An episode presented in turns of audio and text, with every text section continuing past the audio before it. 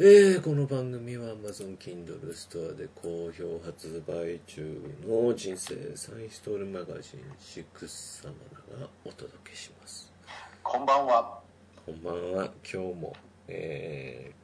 ー、カンボジアの首都プノンペンから、えー、6000キロ彼方から来てるやつさんえーインターネットの恩恵に授かっております。元気ですか？はい、元気にやっております。ああ本当にそれはよかったえーもう元気すぎてちょっと大変です。ああじゃあもう 朝なんかはもう朝立ちしちゃうくらい皆さんなんかはもうあの痛くて起きますね。いう羨ましいですね すいません、本当。下ネタでね。いやいやいや別に教育放送じゃないから下ネタでも全然 OK あ、これ教育放送ではないですか？です違いますよあ、そうですか。心は常にそれを目指してやらせていただいてますけれども。えーとそれでですねあのーまあ、本題なんですけど、えーなんか昨日一昨日かな？あのーまあ DJ と共通の知人からはいはメッセージが来ましてい。DJ さん、久しぶり登場で。北林さんねあのーえなんか中央線止めたらしくて 何ですかそれ何ですか？えーっとねなんかまあこれわかんないですよ。あのーみんなから聞いた話を総合したうんだけなんで、まあ DJ からも聞いたんですけどね。で電車を止めたってどういうことですか？なんかなんかその車が壊れちゃってではいはい。か亀戸のねあの亀戸の方のその修理工場に入れたんですって。そのもう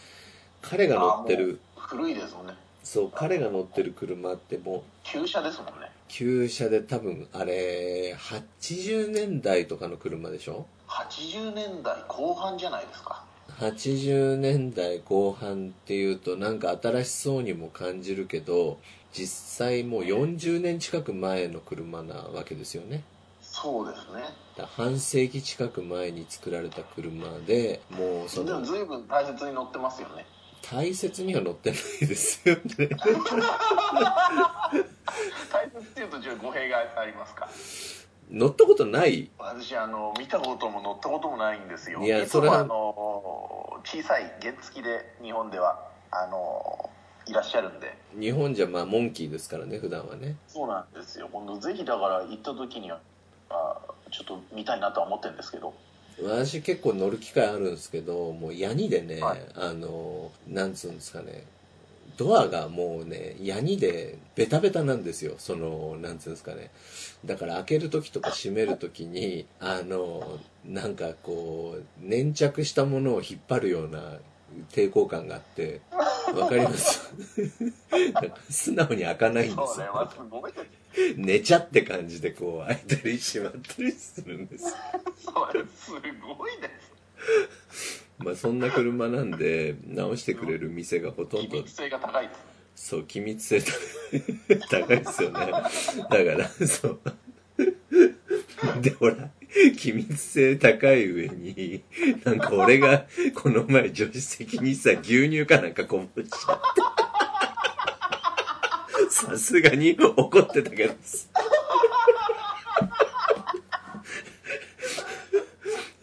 珍しいですね。車の中で牛乳を飲むってなかなか。しかもそれをさシートにビシャッとやっちゃってまあいやでさまあそれは置いといてとりあえずその修理に出してるからまあその足がなくてね。でその修理された車を取りに帰る時に最寄り駅まああの個人名というかあの駅名出すとまああれなんで某駅と言っておきますけれどもはい。西東京の某駅にまあ向かってホームに上がってで電車に乗ろうとしたらしいんですよ中央線にね。電車止めたらしいですねすぐ電車止めちゃってさ焦った焦った。いやほらあのほらなんかほらあの車椅子をほらあの通すのにほら板かなんか変なガードマンみたいのいるじゃない。あれがいてさそれで、まあ、反対側に並べたんだよね。それでもうもう3時ぐらいでさ、電車も空いてたからさ、うん、車椅子とともドアの間がエレ開いてたし、電車もガラガラだったから、乗り込もうとしたらいきなりダーンって突き飛ばされて、はい、ちょっと待ってくださいみたいな感じで、ダーンってさ、突き飛ばされてさ、どダーンってどのぐらい、どのぐらい強かったんですか？結構強かったんですか？結構強かったね。溝に入っちゃったからね、それも肘が、肘がちょうど俺の溝に当たっちゃったからね。あ、あー、急所に入っちゃったんだ。そうそうそうそうそう。それでまあ一応車椅子のやつがボコッと降りて、うん畳んでる時に、てめえ何を目突き飛ばしてんだこの野郎とか言って、ダーンとそいつを押し返したんだよね。えうん、そしたら、うわ、暴力だ！暴力だ暴力だ！とか始まってさ、このカードー、痛い痛い痛い痛いって言われました。うんで、駅員が止まって、駅員がもうなんかもうバーッと飛んできてさ、えうん、それで、お前カメラに映ってんだろ、これ、お前、お前こんな野郎が突き飛ばしたんだ、これ、みたいな感じでさ、ええ。カメラ映ってんだろみたいな感じで、もう、なんかしねえけども、もうそいつはひたすらもう、暴力だ暴力だみたいな感じで、お前逃げやかってもしやしねえよみたいな感じで、しねえけども、電車が発車しねえんだよね、つって。で、駅員にも逃げようかくれもしねえから早く電車出せよみたいな感じで言ってさ、で、なんか3分か4分間ぐらいずっと電車にいてたけど、そのうち電車もグワーってしまってさ、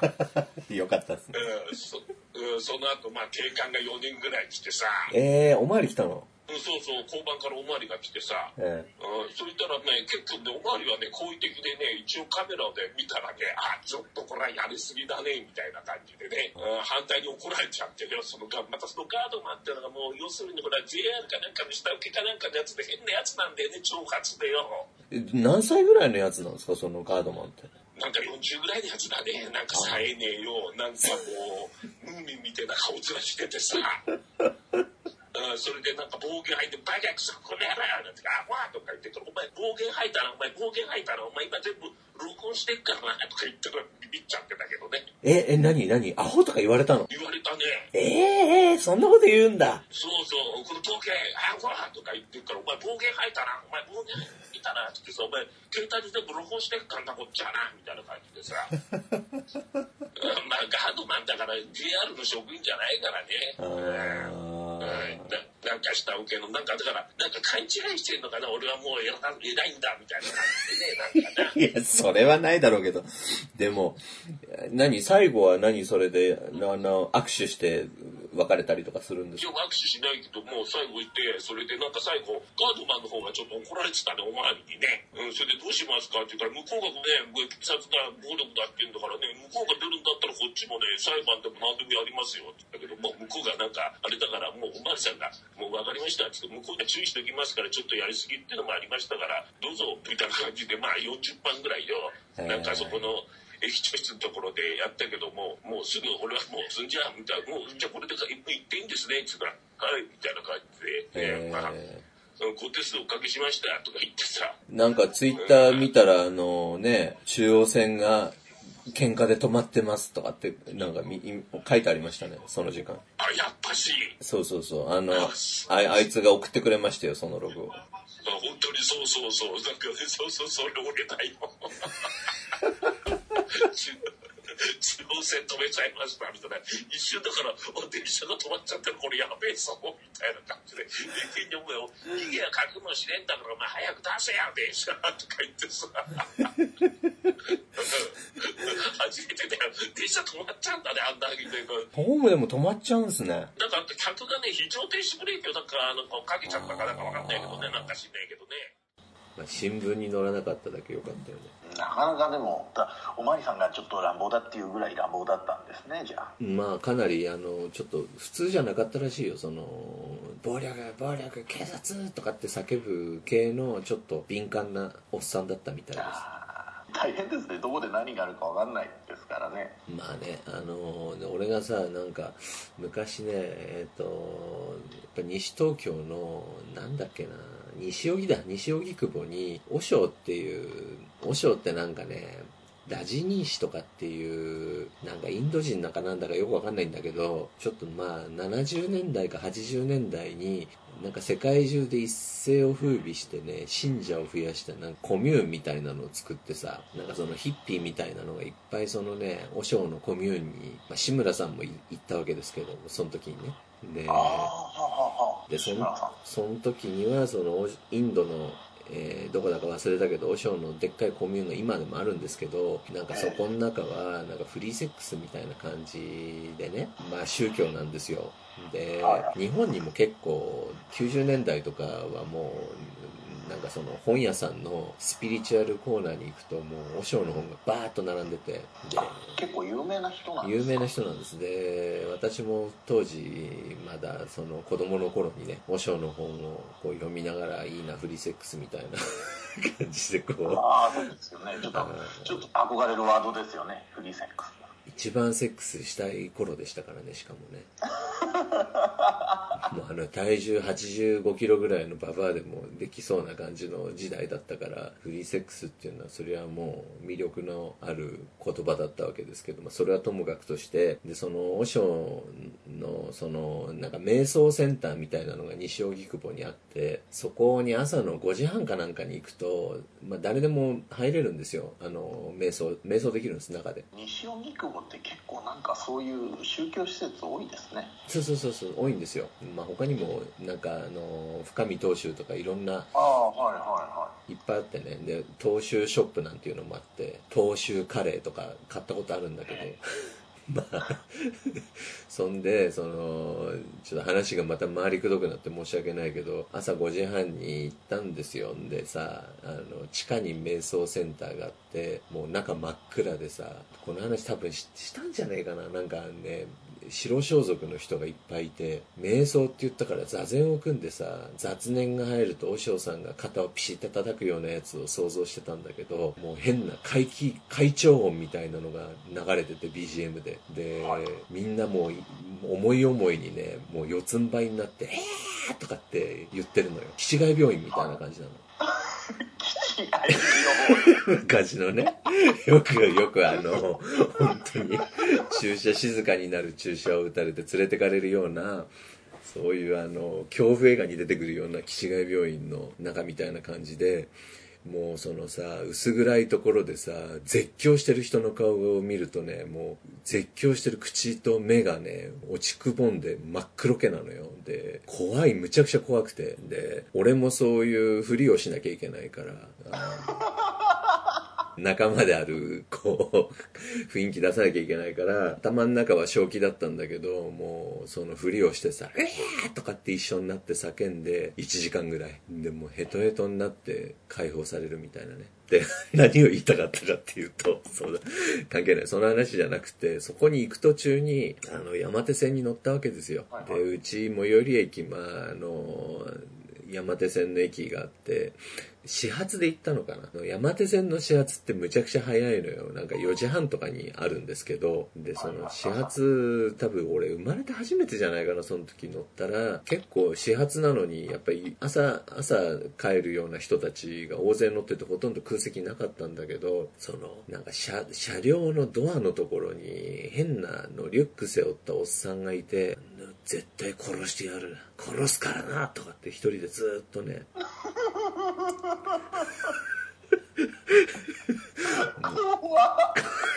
これ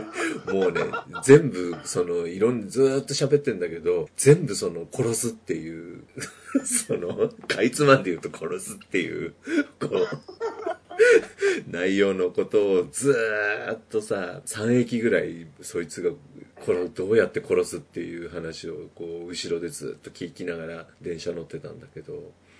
もうちょっと肩を押したらスイッチが入っていっちゃうような感じでしたよ。もうそういう人多いんですよ今。怖い怖いですね。みんなストレス溜まりまくってるから怖いんですよもう職業を別に差別するわけじゃないですけどあのセキュリティっていうんですか？けガードマえンなんかあのなかなか不思議な不思議ちゃんな人だなと思う人は結構いますよね。私東京出た時なんか工事してる横なんか通る時にあこの人結構不思議な人だなと思う時とかありますね。あれやたらとお声が声の張りがいい人とか いませんか？えいますいます。うちの近所もなんかすごい工事しててなんかトンネル掘っててさでもう10年ぐらいやってるんですよ工事。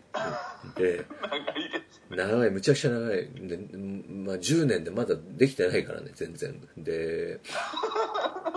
5年か6年ぐらい前からずーっと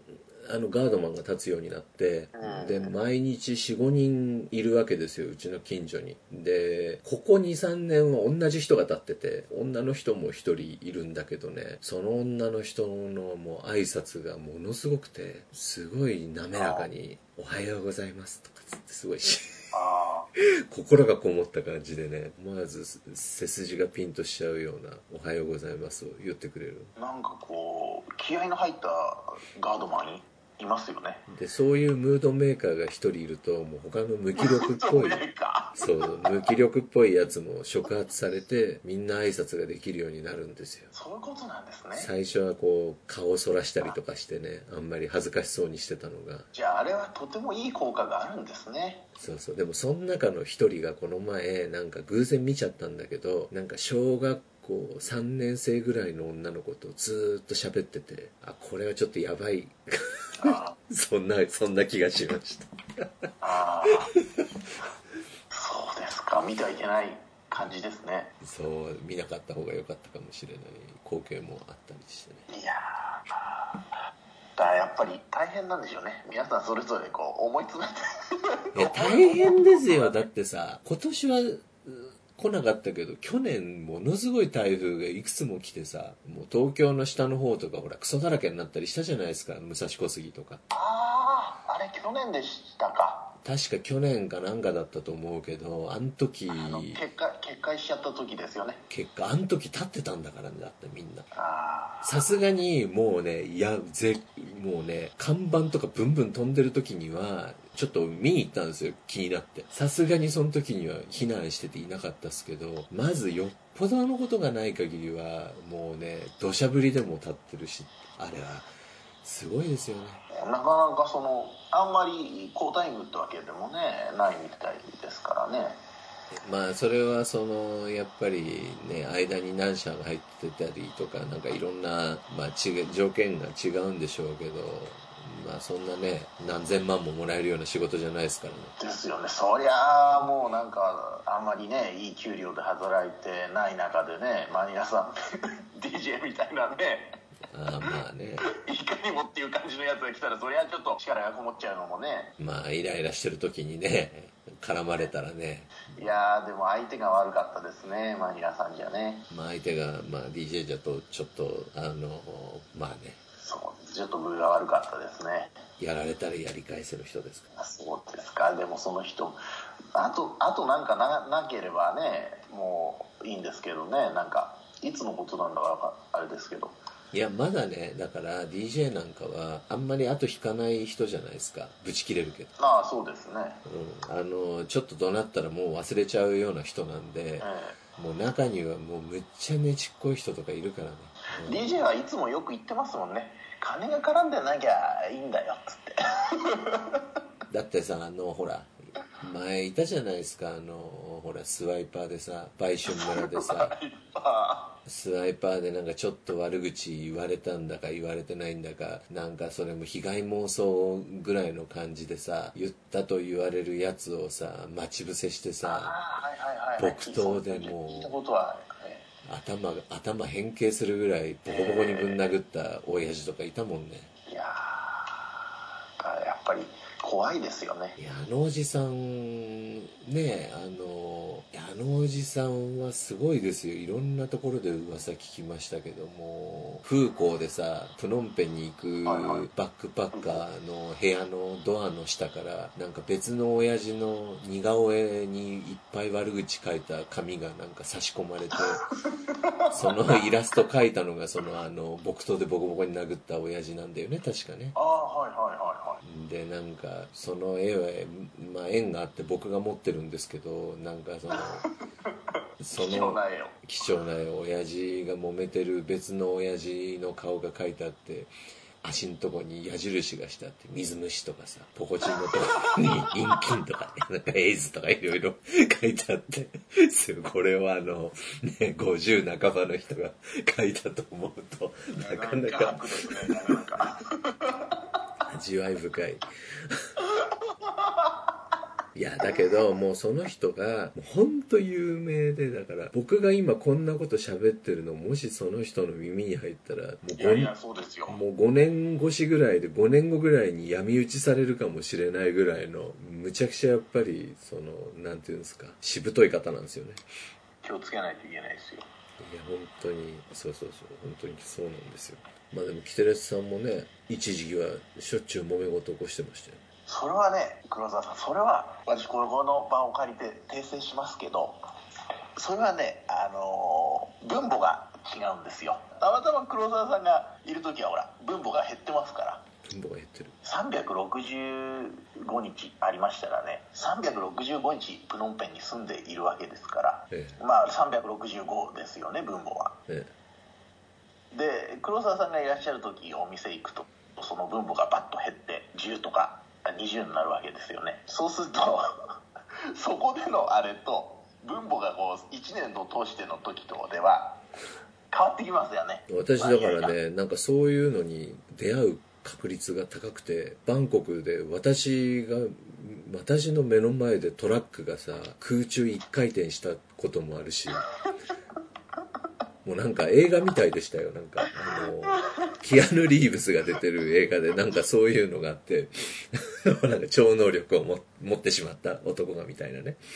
あの四六時中やってるわけじゃないんですよ。だけどあのほら昔ほらなんか一緒にね中華系の菜食料理を出すお店に行ったら中庭にいっぱいスイカが置いてあってなんかよせばいいのになんかわざわざそのスイカを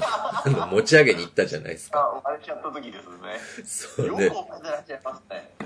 いやだからなんでそんなことするんだろうと思う。だからもう何度も言いますけどだからあれがわハイライトですわねあれを年中やってるわけじゃないですよ。あれをハイライトだとしてだからどんな事件かとういうとその中庭にスイカがいっぱい置いてあったからああスイカだと思ったら北吉さんがそこに走り寄っていってその蔓を持ってねなんかダンベルみたいに上下に上げ始めて「やめなよやめなよ」ってみんな 言ってたらその見てる前で蔓が切れて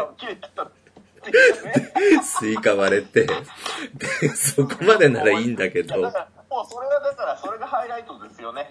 そこまで、そこまでならまだいいんだけど、で、それを弁償してくれっていうことになって、弁償いくらするんだっつったら、あの、高いって言い出して、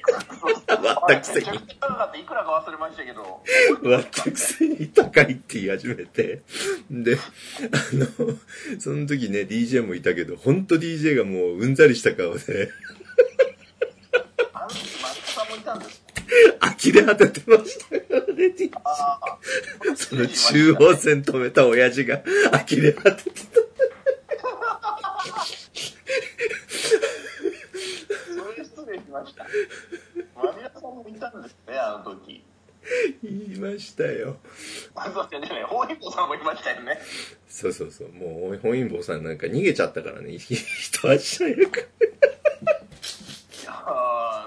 いやーね白状なもんですよね店の外に避難してました。絶対、これは何かが起こると思ったんじゃないですか。白状な人ですよ大彦さんも一番先に逃げちゃうんだからいや私も逃げたかったですよ、もう。もうねあのその説はあの大変ご心配おかけしましてねでもほらだからそれがこう常にねいやー1週間前にねっていう話じゃないですから。もう4年も5年もそれが長引くぐらいまあそのパーセンテージ的には低い話です。マニラさんのこの話だってこれ1週間後にマニラさんがもう一回中央線止めるってことはないですよ。あーいやあるかもしれない。だけどでそういうもんですよ。まあ、だったらいいんですけどね。切れる気持ちはわかるんですけどね。だからスイカ割った時あれ切れてたんじゃないですよいや、スイカは割った時は切れてないだろうけど、その後高いって言その後がねた。だだこねてたじゃん。ああそれだって明らかに高かったじゃないですかいやいや。高いものには高い安いものには安いとやっぱり言う権利がありますからさね それはそれはいいんだけどさ。だから余計なことはしない方がいいってことだよね。そうですね。だからスイカだそそそもそもスイカ割ったことと今回のマリナさんのもらい事故はもうあのまた話が違うわけでスイカ割ったというのはあの私の不徳の致すところ。で、まあ、今回のマリナさんの件はあのよくわからない。わからないということですね。まあさあのほら揉めてもさやっぱりねなんでしょうね。私もねに20代30代の頃は結構カーッとくることもあったんですけどやっぱ年を取るにつれてなんかその沸点が上がってるような気はするんですよ。だけどいつまでたっても沸点が変わらないこう少年のような心を持った人もいるじゃないですか。それはそのなんていうんですか。少年のような心という風に言い表すこともできるし、なんか別の言い方で言い表すこともできるし、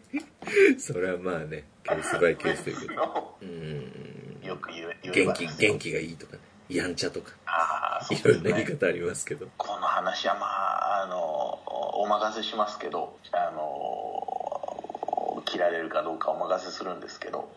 プノンペンでこの間つい最近あの暴力事件があったらしいですよ。暴力事件？えどどういう暴力？え拳で相手の顔を殴る暴力ですね。えー、なんだっけ、あの、根本様にいたあの、元当たり屋の親父じゃなくて？うんなんかまあ日系のホテルでえ？あの日系のホテルってまあ3つ4つあるわけですよね。そこであのなんて言うんですか。あの日帰り入浴みたいなのをしに行った方がいいるとかいないとかっていうことでひ、ひ、被害入力？日帰り入浴ですねあ、日帰り入浴ね。はいはいはい。をされに行った時になんかそういうことになった人がいるという話を聞きましてえまだそういう話があるんだなと思って。もうそれは怖い事件だったらもっとねあのなんだっけいたずらされてもいない自転車をお前がやっただろうっていうなんか被害妄想でなんか。その親被害者の親父のゲストハウスのドア蹴破って入ってきてボッコボコにした親父のニュースとかは全然あのね在住日本人の間でも全く語られてないでしょ。ですよね。もう事件としてカウントされてもいない事件が実は結構いっぱいあるんですけどね。いやーと思いますよ、うん。それは。いやーだから今回の件もその教えてくれた人はこれ本当にほんま事件なんやけどな。あじゃあ何それあのじお事件にはなってないんだ。ええあのまあないないうちうちというかそあのあーなかなか最近聞かなかったなっていう。ーあーなるほどね。カーッとなる人は結構いますよね俺様になっちゃう人もいますからね。この俺様に向かってっていう。急にね昨日まであの電車に乗ってた人が急にあの高級車に運転手付きで乗るようになってやっぱり人間変わりますよね。そりゃ変わっちゃうでしょうね。ねあのキテレツさんも昔ほらある有力者の運転手をされてたことあるじゃないですか。あああのまあそうですね。まあまあどっちかっていうと有力者でしたね。今 なんかあのねキテレツさんが水たまりを ジャンプしたって怒ってたじゃないですかその人。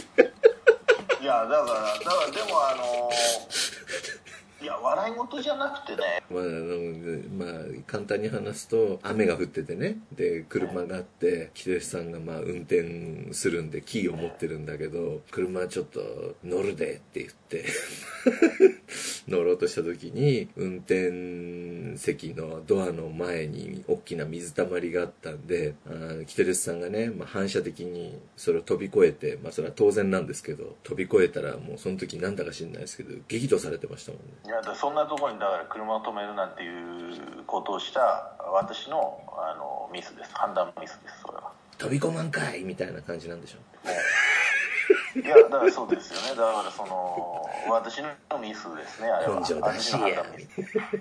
だからあのまあかあのもうそんなことないだろうと思ってる人はたくさんいると思いますけどあの誰かが黒と言ったら黒って言わなきゃいけない時もあるわけですから。そういう世界にねいいちょっといた経験があるっていうのは大きいですよね。まあこれはもう本当にあの普通の会社だったらまあちょろいです。普通の会社だったらもう大変なことになるような世界にいたわけですからね。そうですね。本当にあの濃密な時間ですよね。密な時間ですよね。濃密な時間ですよ世界。もうそれ以上話せないですからねここでね会ったことはね。そうあまあ日本ではないんでここは。いやーまあへっちゃらですね。だからあれがあありますからもうこの後のあれは。これでもこれ聞いてないんですかその方は？聞いてないと思いますよ。あだったら安心しまし安心ですしこれ聞いてても別に文句はないと思いますね。この話はいやいつもしてんですよ。たあそうなんですか？ほらあのーやっぱり昔あの何人かいたわけじゃないですか私みたいな若い衆がいたんですよね。でも他カンボジア人だよね。いやあのーここは伏せてほしいですけど とか確たわかけじゃないですか。いましたね。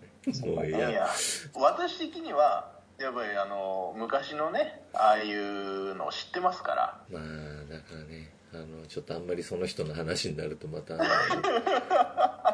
もうあんまりそのよくないけど周りこの話をちょっとあれなんであの話変えますけどまあそんな感じなんであの皆さんもねなんかそういうトラブルを起こした痛い経験ですか？あのあったらぜひ聞かせていただければと思います。